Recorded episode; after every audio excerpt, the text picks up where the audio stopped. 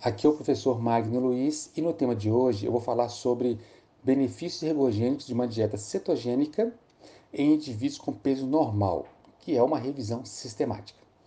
Esse conteúdo foi publicado numa revista super conceituada em 2020, que é a Journal American College of Nutrition.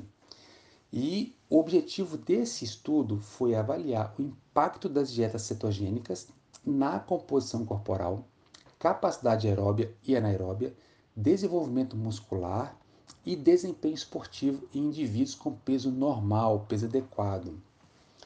Nós sabemos que dietas restritivas, como as cetogênicas, são muito utilizadas para a redução de gordura corporal, mas muitos profissionais de nutrição e até os próprios médicos acabam errando na mão e promovem assim queda de desempenho com redução da massa muscular. Agora, sobre esse tema, eu vou me ater basicamente a composição corporal. Outros dados que foram levantados no artigo eu não vou abordar nesse áudio. O método que foi utilizado foi que 64 artigos pesquisados, de todos esses artigos foram considerados apenas 23 para fazer a revisão, que é onde se enquadraram nos quesitos de inclusão. Qual que foi o resultado encontrado?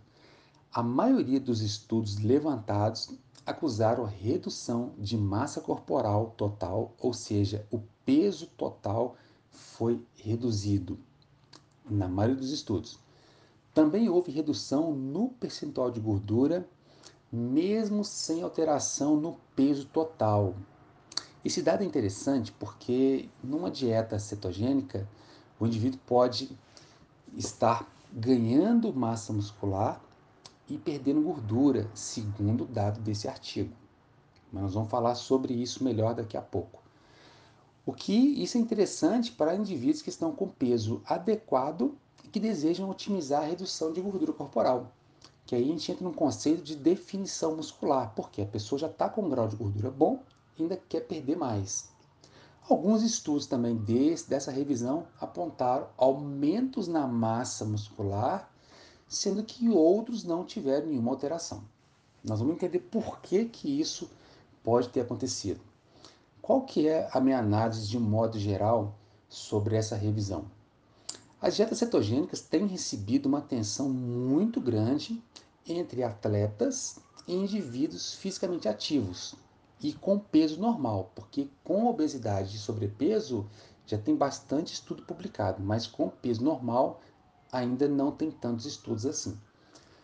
Os resultados de redução de gordura nos indivíduos com baixo peso são inferiores quando comparados a pessoas com sobrepeso e obesidades. E obesidade.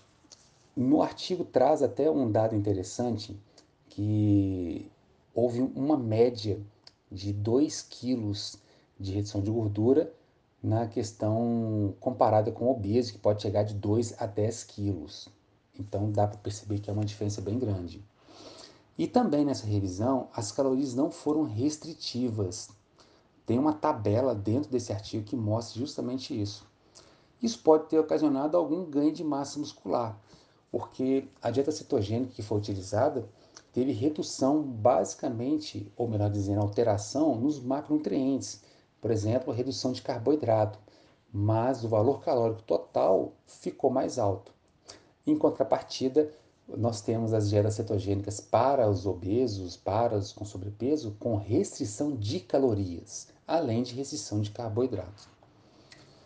Bom, as dietas cetogênicas sem as tais restrições tradicionais podem ser interessantes para indivíduos que desejam reduzir pouca gordura, que no caso eu gosto de chamar de definição muscular, sem reduzir a massa muscular, justamente porque o aporte calórico é mais alto.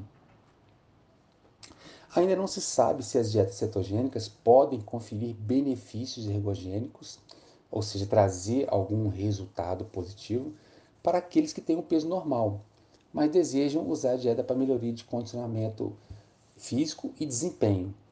Então, na questão do peso corporal, pode sim haver redução de gordura, como foi mostrado em vários estudos da revisão.